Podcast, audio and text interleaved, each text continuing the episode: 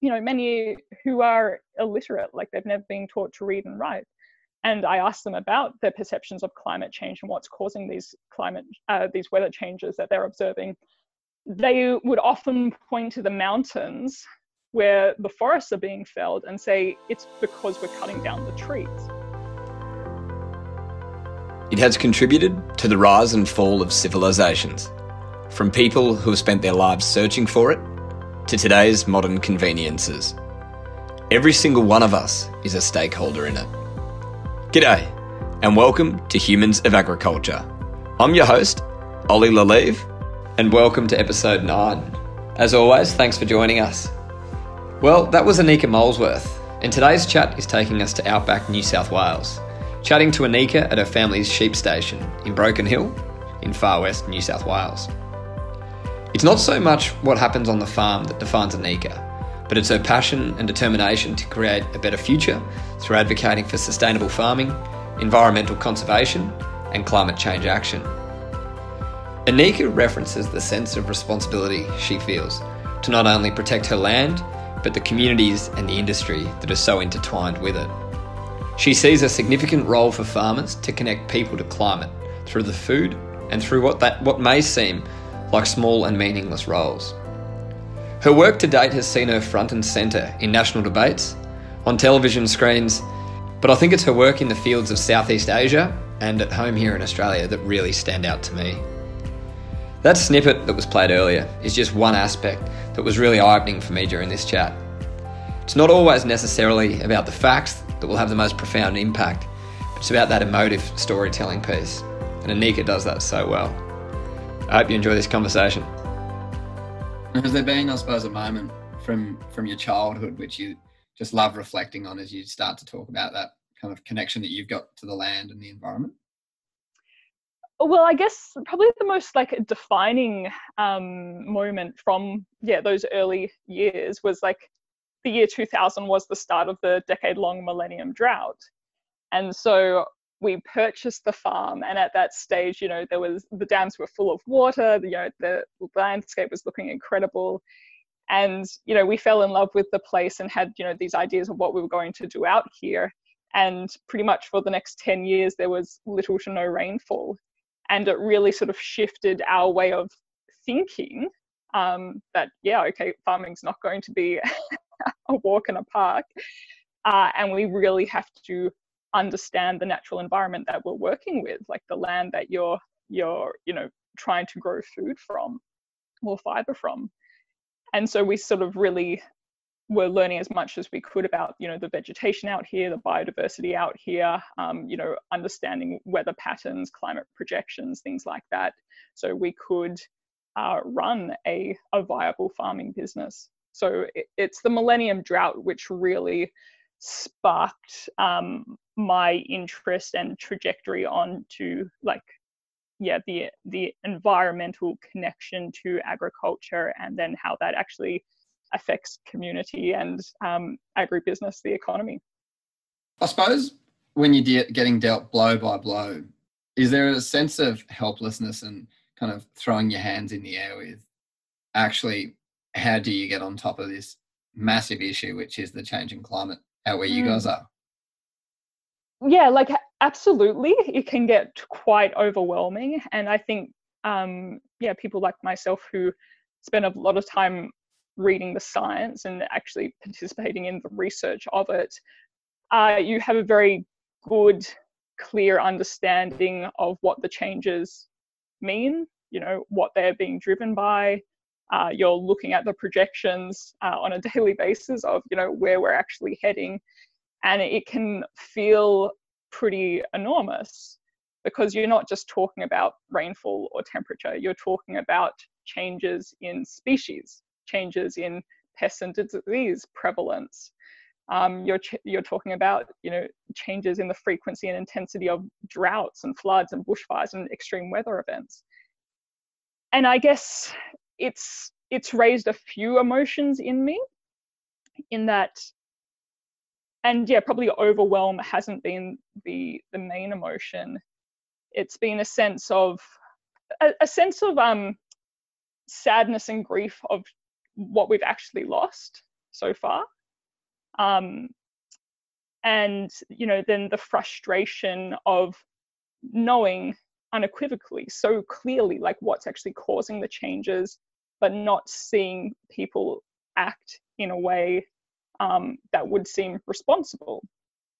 For instance we know that fossil burning fossil fuels contributes to greenhouse gases which makes a thicker layer around the atmosphere which increases global temperature.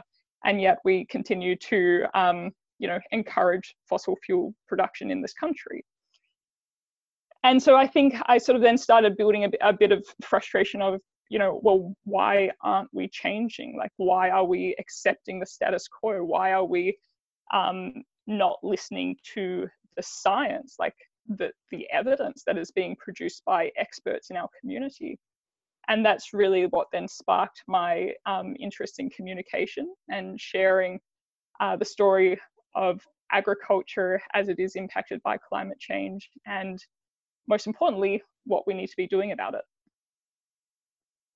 It's an interesting one isn't it? Because uh, when it comes to talking about climate change I, I, I suppose it's one thing you can look at the facts and you look at the trajectory and also the historical increases but it's it's one that people i suppose look for and i suppose it might be the same in any conversation but they look for little bits that they can use, I suppose, to discount the evidence that you're presenting. Mm. How how's it going for you actually when you go public and start speaking about something that if you don't know what you're talking about or you don't have that kind of backing of the facts, you can be absolutely shot down by people and criticized. Sure. Um yeah, and I guess that's why a lot of people um, you know, don't feel comfortable about speaking publicly about a science which is incredibly complex and it affects so many different aspects of how our world works and how humans are interacting with it. Um, and it's very easy to feel like, okay, well, I'm not the expert. I shouldn't be talking about this, or I don't have the solution. So why why will I bring up the problems? Um, and I think you know that line of thinking has got us into the serious problem we are in now um, because people think you know i'm not the right person or i'm not the right time or there's someone else that can do it better um, and and they'll they'll sort it out for us so i feel a very deep sense of responsibility for the land i call home i go for a walk every evening in the paddock with my dog um, and it breaks my heart to see how dry it is out there, to see how little vegetation there is out there. Um, you know, it's it's been sad to truck off you know, the last of our sheep. Um, it's been a real sense of uncertainty for me, uh, not knowing actually what my future is out here. You know, the future that I dreamt of of taking on the family farm doesn't actually seem all that realistic anymore. And that's something that I've had to come to terms with. But I I have a responsibility to speak for the land, which I can see is hurting. I have been very fortunate to have a really good education in the science. Um, I have built a bit of a, a, communications platform and you know some people are listening to what i'm saying so i want to be sharing that message um, and trying to connect people with these these challenges that we are facing in agriculture. And so something that I'm trying to do is um, it's sort of three part in that you know it's the education aspect of you know this is the science, this is how we're feeling in the impacts in agriculture. It's the engagement aspect of actually farmers having this incredibly um, powerful story they can share and they can connect everyone to climate and the environment through the food on their plate. And then there's also the empowerment aspect of saying, you know, everyone can actually do something. And although it might feel like small and meaningless, it all adds up and it all helps to protect and preserve those places that we love and, um, you know, and yeah, the places we call home it is, isn't it? You need the champions up the top who are the ones that can represent. The- hey, it's Nick here, sheep farmer and Rabobank Regional Client Council member. I'm passionate about supporting our local community so we can improve community well-being and build strong local economies. My job as a client council member is to help secure funding for regional grassroots initiatives. Those that support education in ag, rural health, sustainability, and help bridge the country city divide.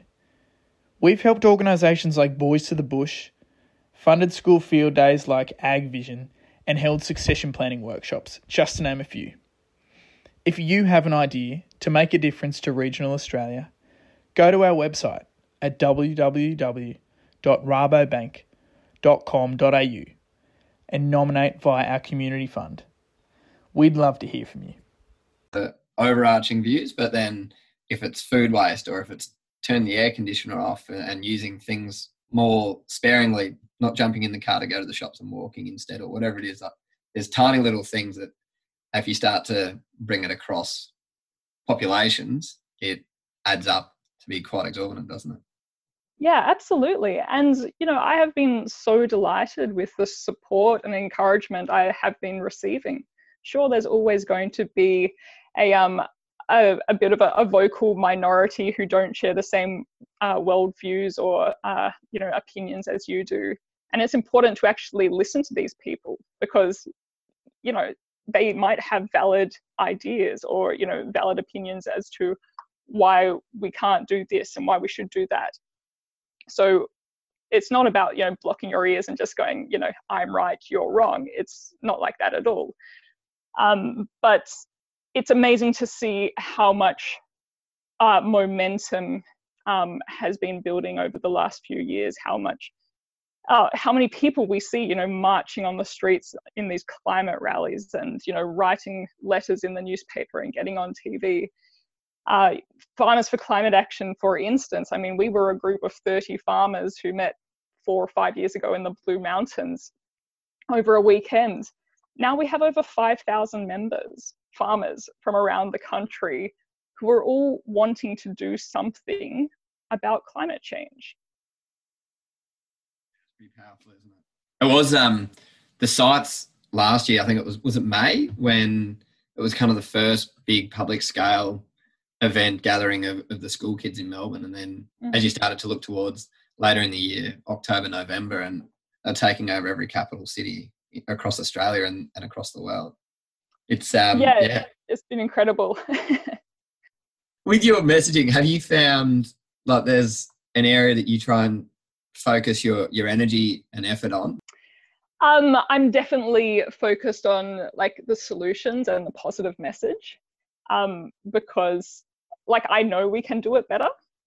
Um, I also think for my own mental health, like dwelling on the problems, you know, how hard the drought is, uh, how bad the projections are for my region, does weigh very heavily on me. And so, for my own self preservation and for looking after, um, yeah, my my mental health, I need to be focusing on what we can do better and how do we do it better and how do we communicate that others and get others on board. And i find that area actually really exciting and like i love having conversations about it. And whether it's about you know um, alternative proteins like you know algae or insects or it's talking about you know renewable energies reducing on-farm electricity bills and how that um, you know if farmers can produce it and sell it back to the grid. They get, you know, secondary and stable sources of income. Like there are all these opportunities that I can see in my mind's eye. Um, and I just want to go, hey, like, how do we outscale this? How do we like ramp this up? Because there would be so many benefits to our environment, to our, you know, to our people, to, um, you know, income security for us as farmers. And so that's what I talk a lot about yeah, it's interesting, isn't it? Like when you actually start, if you were to draw a mind map of what with food at the center, and then you start to go out and, and branch the tree out into different areas, it touches every aspect of our life. But the I suppose the yeah. hurdle we've got is actually how's it understood or related to each person with how they interact. And if we if we can bridge that, then it's absolutely relatable to each person. But it's coming back to that broader piece, which is the food system.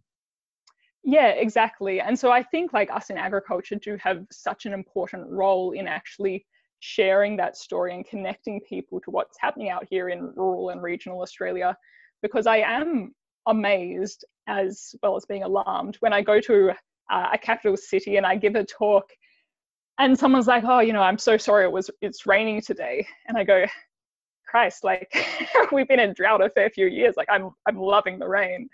Or I'm talking about how um, you know, climate change threatens the nutritional value of food and they go, wow, like I, I never realized that. And there is, unfortunately, this disconnect between people uh, living in urban environments and rural communities, not for any fault of their own, but farmers in Australia, we make up less than 1% of the population. So there's a lot of people out here in Australia who have never met a real farmer, who have never seen a real farmer. And that's why I think, you know, what you're doing in that trying to share these stories from rural Australians, from people working in farming, is just so incredibly important. It's crazy, isn't it? When you, I think the studies, which was the National Farmers released their report in 2018, and it was that 86% of people who responded across all kind of generations was saying that they've either got a uh, distant or non-existent relationship to people producing, and it's it's a two-way problem. It's not just that the consumer's disconnected. It's that agriculture is actually not getting into where that person is relating to their food. And and I think like I was chatting about it a couple of years ago, and it was like let's not talk in milk and coffee beans and sugar. Like let's talk about the coffee that people are having one, two, three times a day. Every interaction they've got, you've actually got the chance to bring three different commodities and thousands and thousands of farmers in Australia and overseas yeah. into that conversation. But yeah, absolutely. And I mean, it, it's so multi-layered too, in that, um, you know, with the average age of an Australian farmer, what like 58, 57 years old. I mean, these are people who haven't actually grown up using Facebook and Twitter and Instagram and things like that. So you know young young people in agriculture who are using these platforms who are you know taking photos of these gorgeous outback environments and you know are showing them you know harvesting the crops in the fields like they are getting a lot of interest and attention because people want to know where their food comes from. They want to feel confident um, in how it's been produced. Uh, so we are in an amazing position that people want to hear from us. We've just got to do it well and do it effectively. Yeah. And the other thing too like people when they're taking photos on farm, it's just it doesn't take much to make a photo look beautiful. And no, when when you're feeling down, or even at the moment in times when you're sitting at home and thinking, "Oh, I just want a distraction," and you jump on TikTok or Instagram or whatever it may be, and yeah. you see these photos, it's it's awesome to see, and you're yeah, instantly jealous that you're stuck inside an office. And who doesn't love a baby farm animal? I mean, come on, we've got the easiest sell of any sector. oh, I think um, was it New Zealand lamb or something? They their ad, like, marketing into China was a lamb with a little bow tie, and it's like this is just it's so ridiculous, but it does look good. It connects. Yeah. So. I suppose so. You've spent a bit of time overseas, and that's created. A, has that furthered your passion more, or has it made you more more frustrated with that disconnect that exists um, in Australia? Um, it's been wonderful to like open my eyes to agriculture globally, um, to sort of understand, you know, how worlds apart different farming systems are around the globe, but also those common threads that actually flow through them also, like there are commonalities between the subsistence farmers in Laos facing drought and me facing drought here in Australia and how we are feeling those impacts and how we are responding.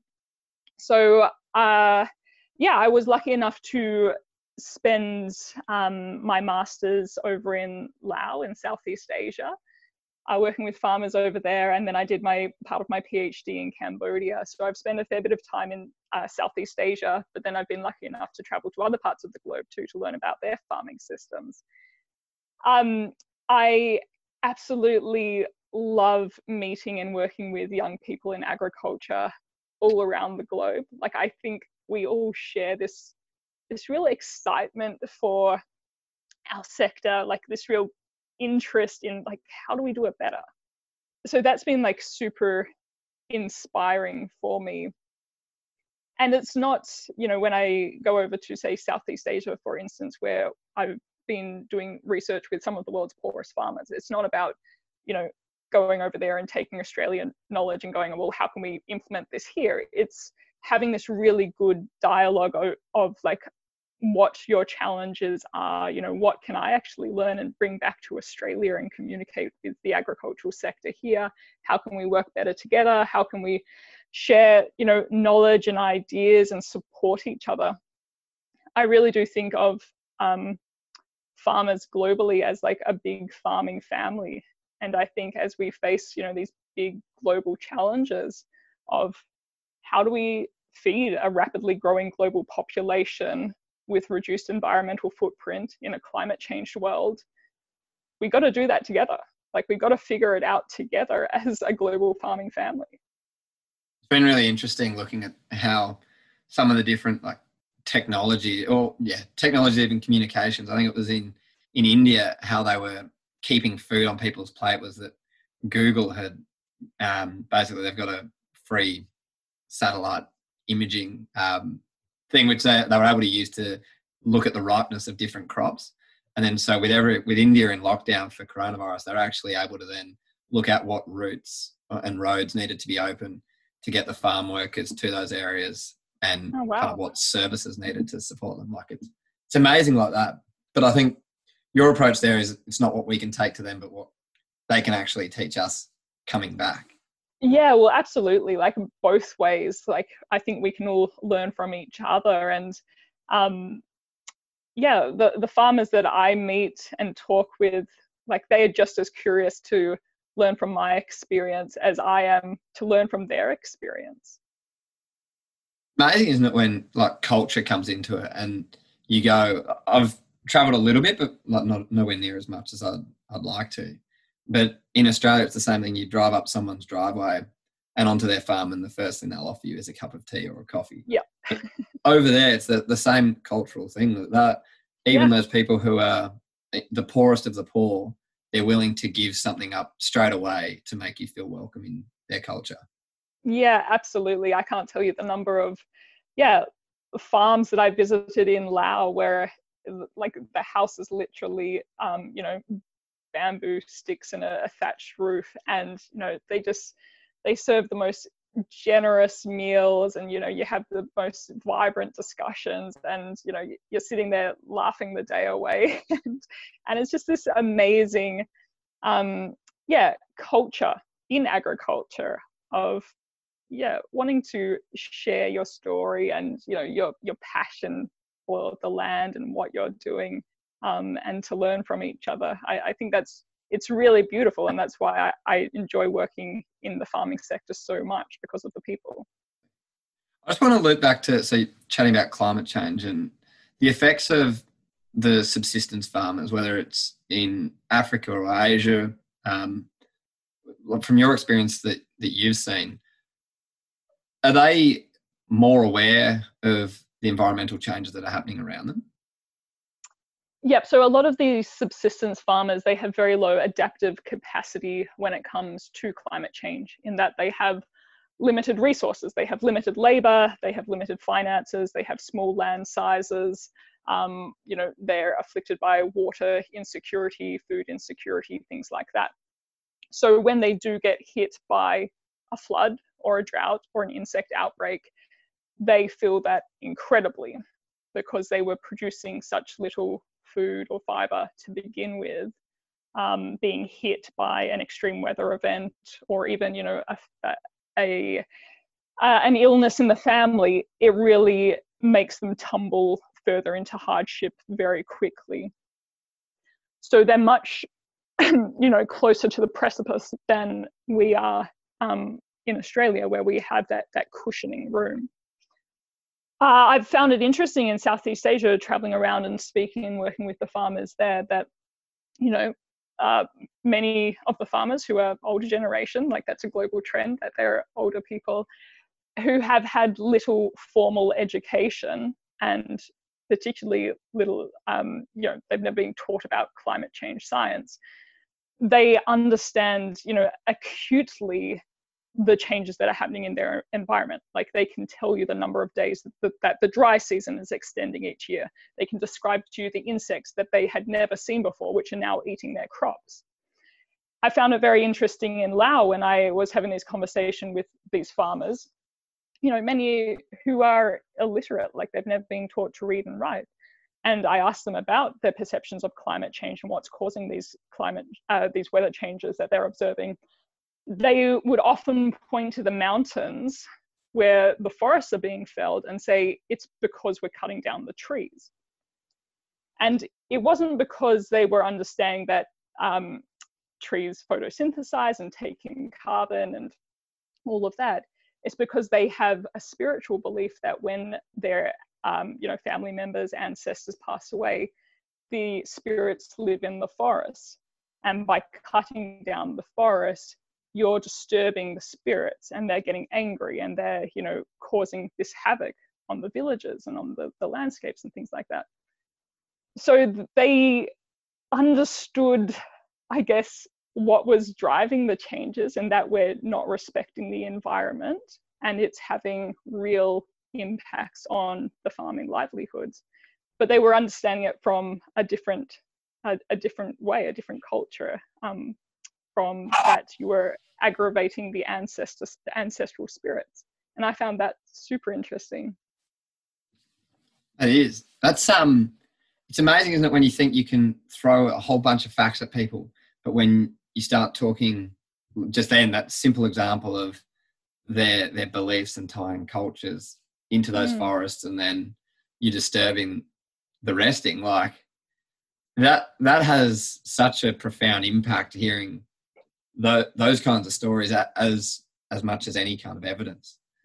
Yeah, exactly. And so when we start to talk about um, you know addressing climate change and addressing deforestation, you have to approach it in different ways with different people because presenting that Lao rural agrarian community with okay this is the science this is why you shouldn't cut down trees um, because of carbon sequestration reasons uh, might not be so easily grasped by them. But if you talk in terms of, yeah, you know, looking after the health of the forests and how that, you know, preserves, uh, you know, good community spirit and balance and things like that, you know, they understand that perfectly. They know, okay, we, we can't be cutting down the trees. How does your messaging change, I suppose? Like, how I've seen you interact is, is on Twitter. Um, it's a I suppose it's a common kind of selfie a video of you just walking around the farm chatting to your phone. But how do you, I suppose, get a message out there, but try and get it as far reaching as possible? And what what are you learning about actually promoting your messages and, and how are they changing? Yeah. Um. So I'm not really. We're never going to move as quickly as we need to be moving if we just talk amongst ourselves uh, in the farming sector and if I just talk to people who get it and think the way I do, um, I'm I'm never going to have an impact like that. So I'm actively trying to reach people who, you know, who have never set foot on a farm, who don't see the world the way I see it, who don't have an emotional connection to the land like I feel so I've been sort of testing and trialing how to communicate for you know a fair few years now. Uh, and it's all a learning process and it will be a learning process for as long as i live of like how do you share your story in a way that you know people react and respond to it. Um, so i mean yeah i'm playing around with the different social media channels and on the different social media channels i'm tweaking my message. So whether it's you know on instagram and i'm posting you know a beautiful photo of the landscape and i'm talking about you know why i love this place or this tree so much.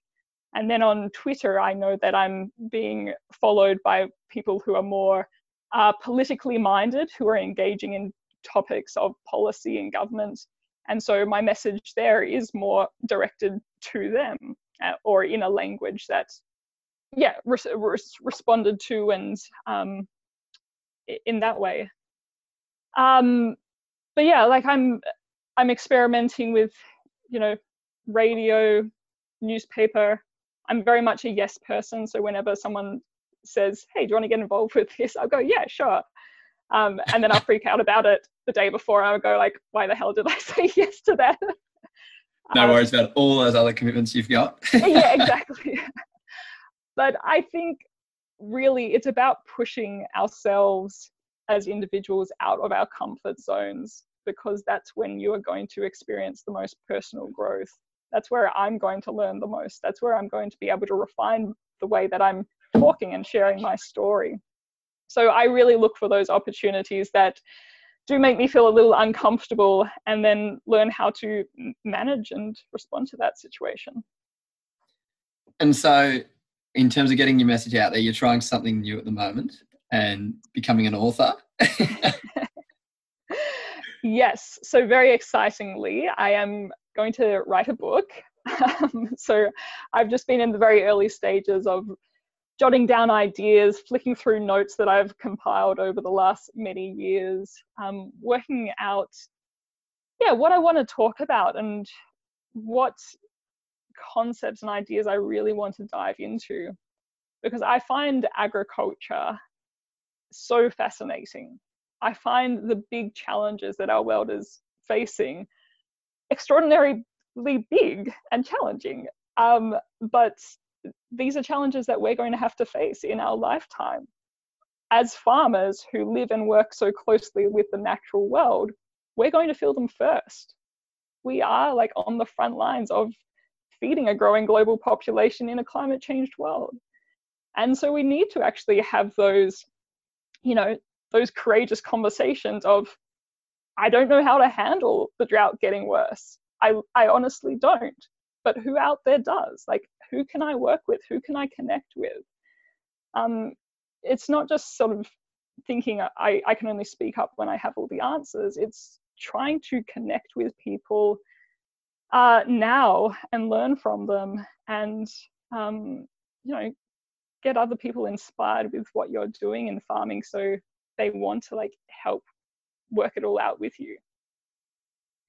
And is that something you think being a younger person who's taking on these challenges, which are, uh, it's it's easy to identify that these problems are far bigger than just yourself, and you alone or you with a hundred others aren't going to be able to solve these problems. But has it been reassuring getting that support?